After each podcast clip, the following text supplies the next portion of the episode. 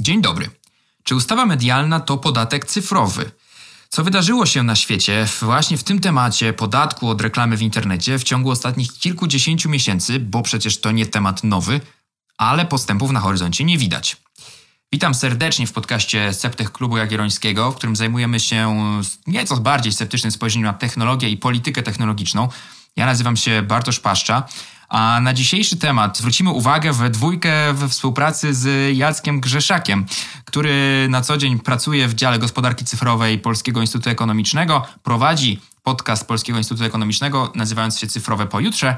A też muszę przypomnieć e, szanownym słuchaczom, że to właśnie e, razem z Jackiem wspólnymi siłami zakładaliśmy Sceptech i nagrywaliśmy e, wiele odcinków wspólnie, więc nawet nie chcę mówić, że jestem gościem, tylko raczej współtowarzyszem. Cześć Jacku. Cześć Bartku, miło Cię słyszeć i miło wrócić do Sceptechu.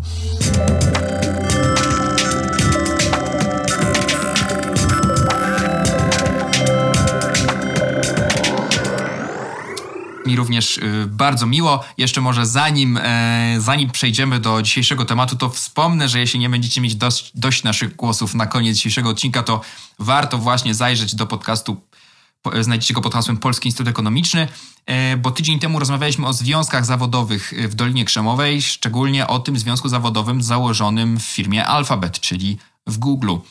Um, więc tutaj odsyłam Was po kontynuację, a już teraz przechodząc do dzisiejszego tematu, Myślę, że w ciągu ostatnich paru dni bardzo dużo każdy już usłyszał o tym, o tej nowej ustawie medialnej, o nowym podatku od reklam. Mm, ja chciałbym się skupić na, na tym wątku cyfrowym, na tym, y, co się przebijało w dyskusji, w komentarzach osób broniących tego projektu, że przecież to jest tak naprawdę emanacja tego podatku cyfrowego to jest y, coś, co y, na Zachodzie zaczyna być wprowadzane, jest bardzo mocno dyskutowane, więc o co tutaj właściwie chodzi? Przeczytam fragment strony y, Ministerstwa Finansów dotyczący właśnie tej, tej sprawy. Nosi on tytuł Składka na fundusz zamiast podatku cyfrowego. Cytuję. Szereg państw Unii Europejskiej wprowadziło lub rozważa wprowadzenie przepisów wdrażających na ich obszarze opodatkowanie gospodarki cyfrowej obejmując daninami obok reklamy konwencjonalnej także reklamę udostępnianą online. Należą do nich zarówno kraje zachodniej Europy, m.in. Francja, Belgia, Hiszpania, Włochy i Wielka Brytania, jak i państwa naszego regionu, Czechy czy Węgry. W podobnym kierunku pójdzie Polska. Stawka składki od reklamy internetowej wynosi, wyniesie 5%, jej zakresem objęci zostaną giganci cyfrowi, których globalne przychody sięgają 750 milionów euro, a przychody z tytułu reklamy internetowej w Polsce przynajmniej 5 milionów euro. Koniec cytatu. Jacku, jak ty na to patrzysz? Czy, czy według ciebie mm, mm, to jest, y, ta ustawa medialna jest y, takim trochę inaczej zapisanym podatkiem cyfrowym, czy to jednak jest coś zupełnie innego, gdzie ten kwestia cyfrowa jest y, nieco na marginesie po prostu dopisana? Co ty uważasz? Mm, no ja uważam, że Myślę, od czego zacząć moją wypowiedź. E, warto, myślę, że w ogóle naszym słuchaczom troszkę mm, opowiedzieć o historii tej podatku cyfrowego i o tym, co się dzieje dookoła tego tematu i skąd się w ogóle bierze ta potrzeba, bo, bo temat jest na agendzie od dawna, on się często przewija, natomiast jest to taki jeden z tematów, o którym dużo osób mówi i dużo osób rzuca to hasło podatek cyfrowy, natomiast niewiele osób wie dokładnie o co w tym chodzi i paradoksalnie to jest ten jeden z tych tematów, w którym im więcej wiesz, tym więcej nie wiesz. To znaczy im bardziej się o tym czyta, im bardziej próbuje się e, zrozumieć te, te zawiłości, tym bardziej um, można się odbić od masy skomplikowanych um, kruczków prawnych i masy skomplikowanych mechanizmów międzynarodowych, e, które powodują, że właśnie taki podatek jest potrzebny. Bo, bo, bo w gruncie rzeczy e, problem bierze się z tego, że, że ci giganci cyfrowi, i mówimy tutaj głównie o Google i Facebooku, bo to są ci giganci cyfrowi opierający swoje usługi właśnie na reklamach, o których mówimy w przypadku tego podatku, że oni płacą bardzo małe podatki w stosunku do swojej globalnej działalności. E, I, w związku z tym różne państwa na świecie zarówno wspólnie, o czym będziemy mówić i o czym mogę opowiedzieć, co się dzieje na tych forach międzynarodowych, jak i indywidualnie w, w swoich granicach próbują takie podatki tworzyć, żeby w pewien sposób włączyć te firmy, właśnie Google i Facebooka głównie, włączyć do systemu podatkowego. No bo pamiętajmy, że, że te systemy podatkowe działają we wszystkich państwach i, i pobierają podatki zarówno od osób fizycznych, jak i osób prawnych, no ale właśnie ponieważ niektóre podmioty się temu w jakiś sposób wymykają i, i mimo dużej skali działalności te podatki płacą bardzo nieduże, e, no to dlatego powstał ten pomysł podatku cyfrowego. Więc jak pytasz mnie o tę nasz, naszą polską propozycję, trudno powiedzieć. Ona trochę tak się z zaskoczenia pojawiła. Temat podatku cyfrowego, tak jak mówiłem, już jest obecny od dawna. Temat um, regulacji dotyczących rynku, rynku, mediowego też był od dawna i tej dekoncentracji mediów i od różnych stron um, były takie głosy z... Um, ze środowisk dookoła mm, Prawa i Sprawiedliwości, że właśnie potrzebne są jakieś regulacje w związku z tym, że w Polsce jest e, spory udział zagranicznego kapitału w mediach i one zostały nagle, nagle w lutym 2021 roku połączone w jedną propozycję. Trochę z zaskoczenia, to znaczy nie było, nie było nic takiego na stole wcześniej i zawsze te dwie sprawy były rozważane kompletnie rozdzielnie. No i teraz mamy to w tym połączeniu e, i no i tak, no i ciężko powiedzieć, czym, czym to jest bardziej, czy co, co, tam, co tam ma co przykrywać, to znaczy na ile jest to podatek cyfrowy cyfrowy, który ma jakieś, jakieś dodatkowe tło do tego, żeby przy okazji tego podatku cyfrowego opodatkować media, czy właśnie ma być to jakaś forma, jak to mówią media opozycyjne, batu na media, która właśnie jako przykrywkę tak bierze ten podatek cyfrowy, żeby tak jakoś ładniej wyglądało? Trudno powiedzieć. Mhm. No, czyli rozumiem, że tak podatek cyfrowy, jego koncepcja miała dotyczyć właśnie tych, e, tych pośredników w reklamie internetowej, znaczy firm, które e, reklamy pozycjonują, profilują, pokazują i czyli głównie platform, ale również właśnie tych, tych największych firm. Tutaj te platformy są tylko elementem zdecydowanie większej e, zlepki spraw, tak? czyli, czyli, czyli podatków od reklam w telewizji, radio, gazet i kin i kinach, więc OK, mamy jakąś zlepkę, podatek cyfrowy jest to jakoś dopięty, ale jeszcze jedną rzecz cię dopytam, bo przecież kiedy w marcu 2019 roku premier Morawiecki zapowiadał wprowadzenie podatku cyfrowego, właśnie y, tego tylko komponentu, no to y, zdaje się, że w przewidywaniach wtedy mówiło się o kwocie, y, którą, którą się spodziewał uzyskać rzędu miliarda czy dwóch miliardów złotych. E, takie analizy też e, później przedstawiał Fundacja Instrat w swoim raporcie na podatku cyfrowego, która pokazywała, że właśnie tego rzędu kwoty e, powinny, powinien on przynieść. No według różnych analiz ten komponent cyfrowy w tej całej ustawie, mm, powiedzmy ograniczmy się do niego i do jego ocen na ten, na, w tym podcaście, no ten komponent cyfrowy ma przynieść mniej więcej 100-200 milionów, czyli no mniej więcej dziesięciokrotnie mniej niż, niż to zostało przeliczane, niż się spodziewaliśmy jeszcze rok czy półtorej roku temu. Z czego wynika taka różnica? To ja może jeszcze wrócę do tego wątku, wątku reklamowego, to znaczy, żeby, żeby też jasno uzmysłowić, jak naszym słuchaczom, jak wygląda ta struktura rynku reklamowego obecnie, e, bo, bo też mam wrażenie, że funkcjonują trochę takie mity, znaczy też ten rynek się bardzo zmienia i, myślę, że wiele osób ma w pamięci ten rynek sprzed kilku, kilkunastu lat, kiedy przede wszystkim no, prasa grała taką ważną rolę i była jednym z ważnych jego czynników.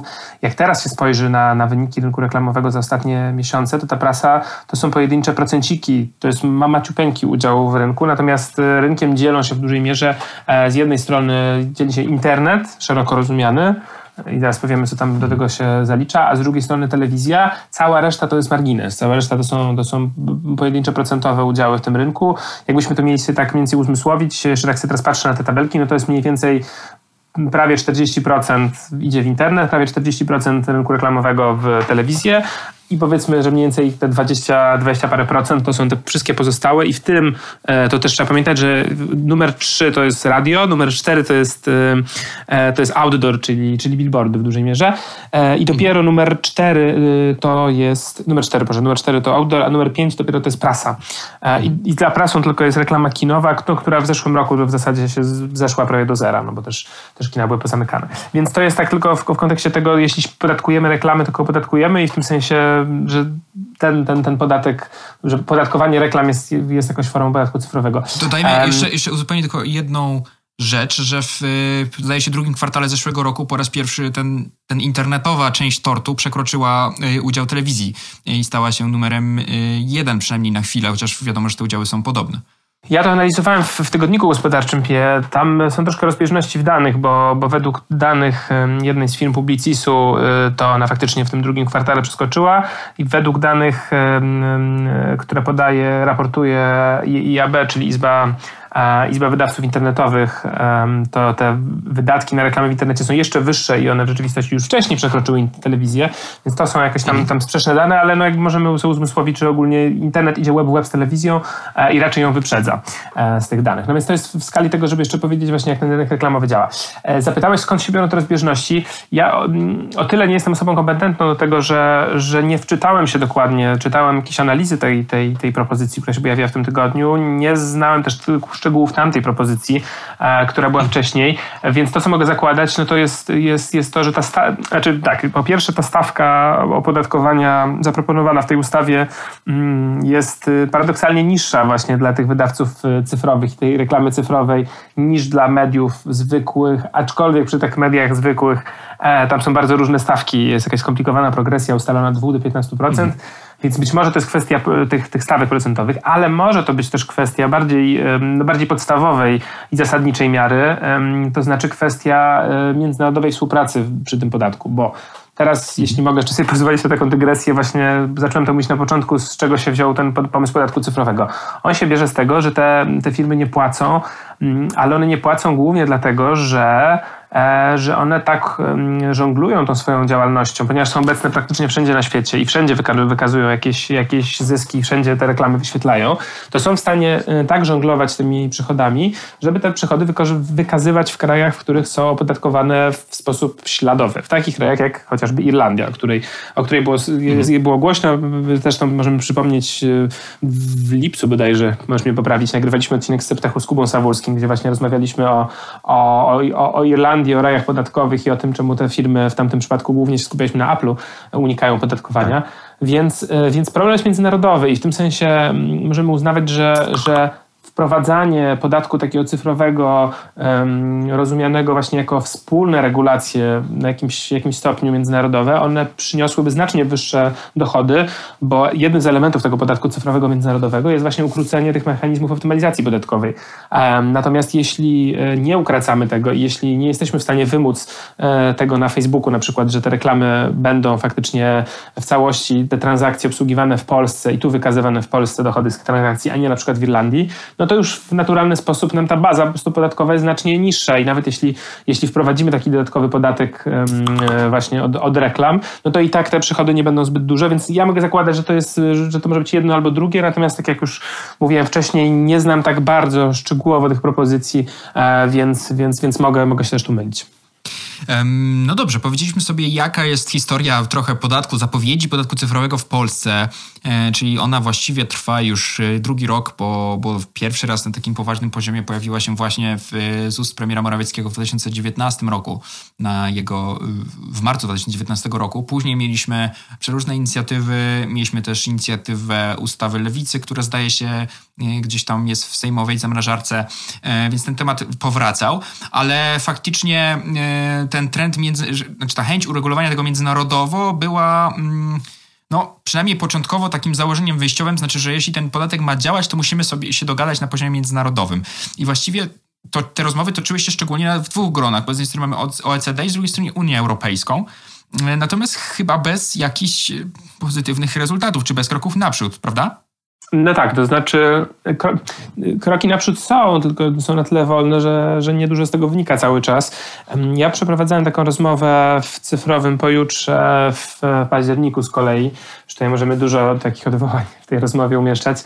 E, rozmawiałem z Łukaszem Błońskim, który moim kolegą z, z Polskiego Instytutu Ekonomicznego, który właśnie pracował przez pewien czas jako konsultant e, OECD um, i, i, uczestniczył w tych, w, tych, w tych pracach nad podatkiem cyfrowym i on to dokładnie tam tłumaczy. Um, no te prace trwają od dawna, natomiast jak on mówi, jest to bardzo skomplikowane i są tam są bardzo skomplikowane kwestie natury prawno-ekonomicznej, jak chodzi o jakieś ujednolicanie standardów, które są bardzo różne, opodatkowania w różnych krajach. No i do tego oczywiście dochodzą sprzeczne interesy, w tym sprzeczne interesy Ameryki, która, która mm, jest ojczyzną większości tych gigantów i która je wspiera na tym forum światowym i wspiera ich różne niecne praktyki. No i interesy tych państw, które, takie jak Irlandia, które sobie znalazły znalazły dla siebie niszę pewną gospodarczą w, mhm. właśnie w tworzeniu takiej przestrzeni no, no, raju podatkowego. To już myślę, można, można to już wprost mówić, że mamy też w Unii kilka krajów, które, które, które wykazują cechy raju podatkowego. Więc to są takie rzeczy, które blokują nieco te, te, te negocjacje. Natomiast y, Natomiast jest jakieś, jakaś nadzieja na horyzoncie. Łukasz wtedy w październiku, jak rozmawialiśmy, no to mówił, że, że w pewnym sensie szansą dla tych negocjacji może być wybór Joe Bidena, e, który bardziej jest e, nastawiony jakoś tak koncyliacyjnie do wspólnoty międzynarodowej i bardziej e, zapowiadał jakieś regulacje big techowe w Stanach.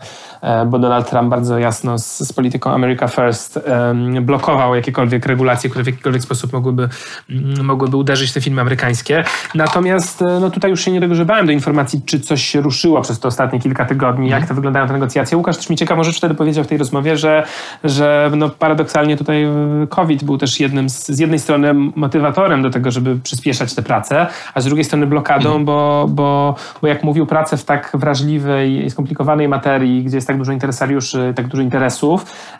One wymagają długich, skomplikowanych negocjacji, a on mówił, że takie negocjacje zazwyczaj się odbywały no, w trakcie spotkań na żywo, w trakcie przerw, w trakcie kolacji, e, spotkań luźniejszych, towarzyskich. Natomiast w tym układzie, w którym się spotykają przedstawiciele na Zoomie, na, na oficjalne spotkanie nagrywane, wszyscy są bardzo usztywnieni i wszyscy bardzo dbają o to i pilnują swoje stanowiska. I w zasadzie te, te rozmowy trochę utknęły, on mówi, od, od, od marca zeszłego roku. Więc to są takie, to, to, to tak, tak wygląda to mm, od zaplecza to, co się dzieje. No i właśnie jeszcze, jeszcze tylko jedną rzecz dopowiem, dlaczego w ogóle to ACD, bo to też może być niejasne dla, dla słuchaczy. Mm, tak jak to tam mówił, mówił Łukasz, ACD jest po, no po pierwsze jest organizacją w, o, o, większym globalnym zakresie, bo to do niej należy większość tych krajów rozwiniętych i z, i z Europy, i z Azji, i z Ameryki. Północnej, natomiast e, też ICD bardziej się specjalizuje w tych tematach gospodarczo-podatkowych, więc, więc tam jest taka nadzieja, a jeszcze przez współpracę szerszą z większą liczbą państw, że to, że to będzie miało szerszy zakres niż regulacje stricte unijne. No ale ponieważ też uczestniczy w tych, tych negocjacjach tam sto kilkadziesiąt państw, no to też one tyle trwają trochę musi potrwać. Rozumiem, czyli, że na poziomie OECD tutaj poza skomplikowaniem prawno, y, prawnoformalnym takiego globalnego właściwie podatku. E, są też interesy szczególnie Stanów Zjednoczonych. Wspomniałeś też o tych europejskich państwach, które e, na ten moment e, dobrze zarabiają na, na obecnym układzie. W skrócie oferując niższą stawkę podatku za to, mm, zbierając jakby skalę tego podatku z całej Europy. No właśnie, bo na poziomie Unii Europejskiej też była inicjatywa, żeby te prace prowadzić i tutaj rozumiem, również te państwa są takim głównym hamulcem, tak? Mówisz o poziomie Unii Europejskiej? Mhm. No, wydaje mi się, że w, w znaczy Unii Europejskiej te prace trwały, natomiast, natomiast trochę to zostało odłożone właśnie na ten poziom OECD z racji zaawansowania mhm. tam prac i, i szansy uregulowania tych kwestii optymalizacyjnych e, w lepszy i szerszy sposób. Więc z tego, co na, na, na, na tyle, na ile ja to wiem, to, to trochę to zostało właśnie przerzucone na, na ten poziom OECD, natomiast no, sprawa też, też, była, też była mocno dyskutowana. No dobra, a jeszcze porozmawiajmy o tym, że jednak raz na jakiś czas media obiega informacja o tym, że kolejne państwo już indywidualnie, yy, niezależnie od tego międzynarodowego procesu, wprowadziło taki podatek. Yy, tutaj przykładem często przywoływanym są Czechy, też dlatego, że po prostu jest nam do nich bliżej, ale no, w ostatnich miesiącach była na przykład Francja, która, która o tym y, podatku dyskutowała, która która ten podatek e, szykowała. Jakie są takie przykłady tych podatków? Co w ogóle na celu mają te państwa? E, czy uważasz, że sobie poradzą z tym właśnie odpowiednim księgowaniem reklam? E, czy jest to utrudnione? A może znasz już jakieś wyniki ściągalności tego podatku? To tutaj ci dużo nie pomogę, bo ja tak nie jestem takim. Znaczy, to są dosyć zawiłe kwestie mhm. podatkowe, których się nie specjalizuję, więc, więc jak śledziłem ten temat od strony bardziej ogólnocyfrowej. E, no, w, mhm. tak jak mówiłem, wydaje mi się, że, że te rozwiązania na własną rękę one są bardzo mało skuteczne i one, i one nie rozwiązują w zasadzie istoty problemu, z którym mamy do czynienia.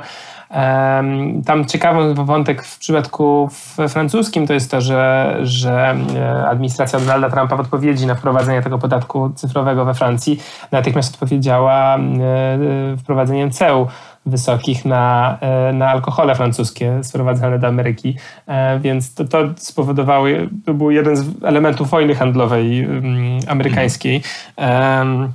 Ja teraz czytam właśnie, e, ale to skończyło się tym, że, że Francuzi w ogóle opóźnili i odłożyli kwestię e, pobierania tego podatku. E, musiałem się dogrzebać informacji, jak to wygląda na dzisiaj. To mhm. było w 2020 roku się toczyła ta, ta, ta wojna i nawet nie wiem, czy w końcu, w końcu jakiekolwiek podatki zebrali Francuzi od tych spółek, więc możliwe jest też to, że, że tak naprawdę to cały czas jest zawieszone ze względu właśnie na te, na te pojedynki, na wojnę handlową z Ameryką.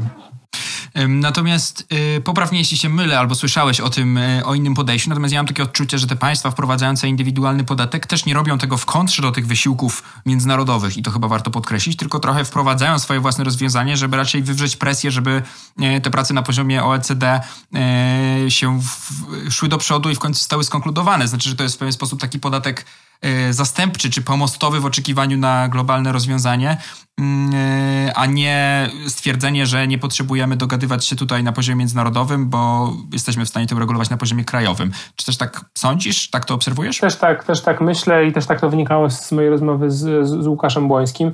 No ja myślę, że, że tutaj dotykamy w ogóle szerszego problemu niż właśnie spółek cyfrowych, w ogóle problemu współczesnego kapitalizmu w bardzo zglobalizowanym świecie, gdzie przenoszenie kapitału jest niesamowicie proste, tanie, szybkie, a jednocześnie funkcjonujemy w takim otoczeniu instytucjonalnym wciąż, dwudziestowiecznym, trochę z czasów, gdzie, gdzie faktycznie możliwa była taka konkurencja na stawki podatkowe, no bo to trochę tak um, w, takiej, w takiej neoliberalnej filozofii, e, no to te raje podatkowe są czymś pozytywnym jako taki element zdrowej konkurencji gospodarczej, no tylko ta konkurencja gospodarcza mogła dotyczyć przenoszenia gdzieś produkcji i wtedy faktycznie, no jeśli mhm. państwo zaoferowało lepsze, lepsze warunki podatkowe na zbudowanie w jakimś kraju fabryki i tam tworzenie miejsc pracy, no to to miało, miało jakiś sens. Można było oczywiście dyskutować, czy to nie jest, nie jest taki wyścig do dna, który po prostu prowadzi do tego, że na całym świecie tak było zresztą. No jak się spojrzy na te dane o stawkach podatkowych, to one bardzo dynamicznie spadały. Te, ten podatek dla, dla, dla, osób, dla osób prawnych, czyli CIT globalny, spadł niesamowicie z, z, do, do, poziomu obecnie tam re,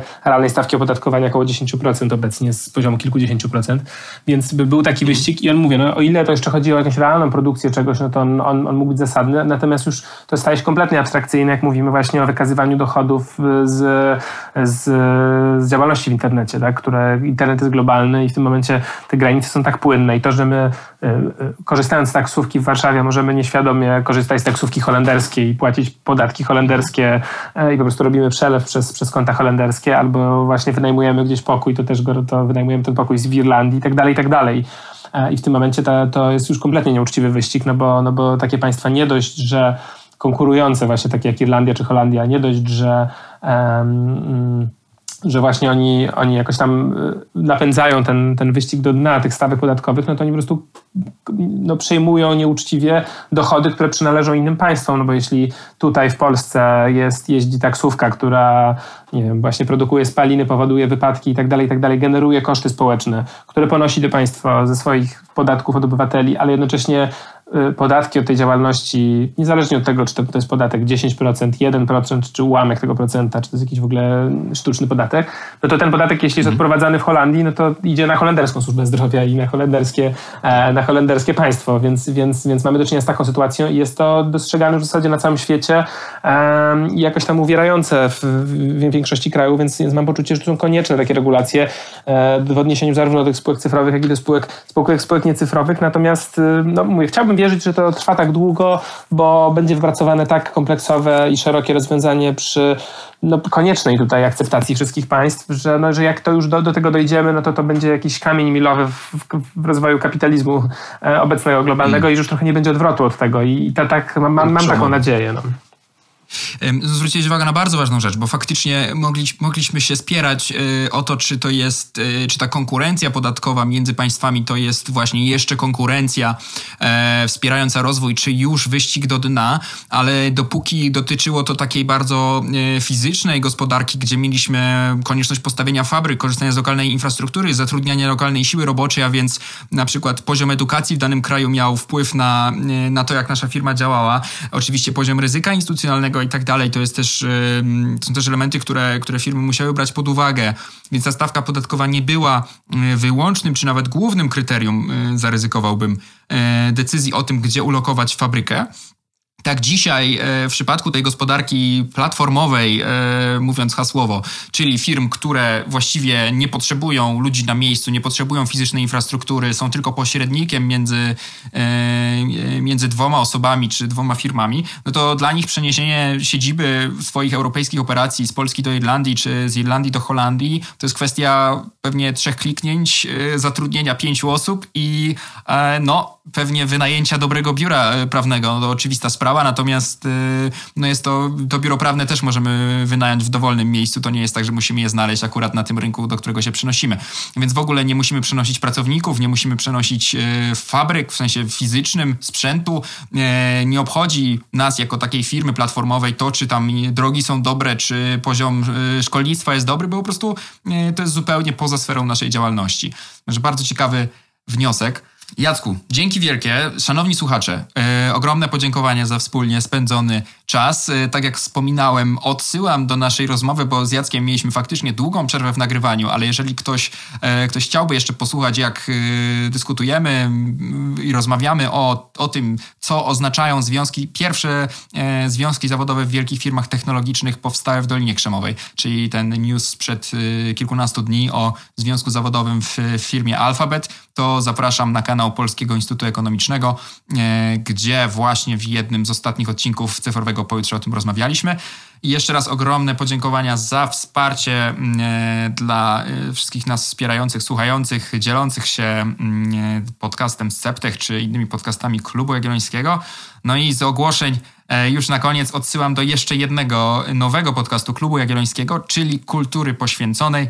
E, podcast właśnie o kulturze, o szerzej sprawach społecznych, e, których trzech e, kolegów od nas z redakcji właśnie rozpoczęło. Więc dzięki wielkie, Jacek. No, dzięki Bartku, miło usłyszeć.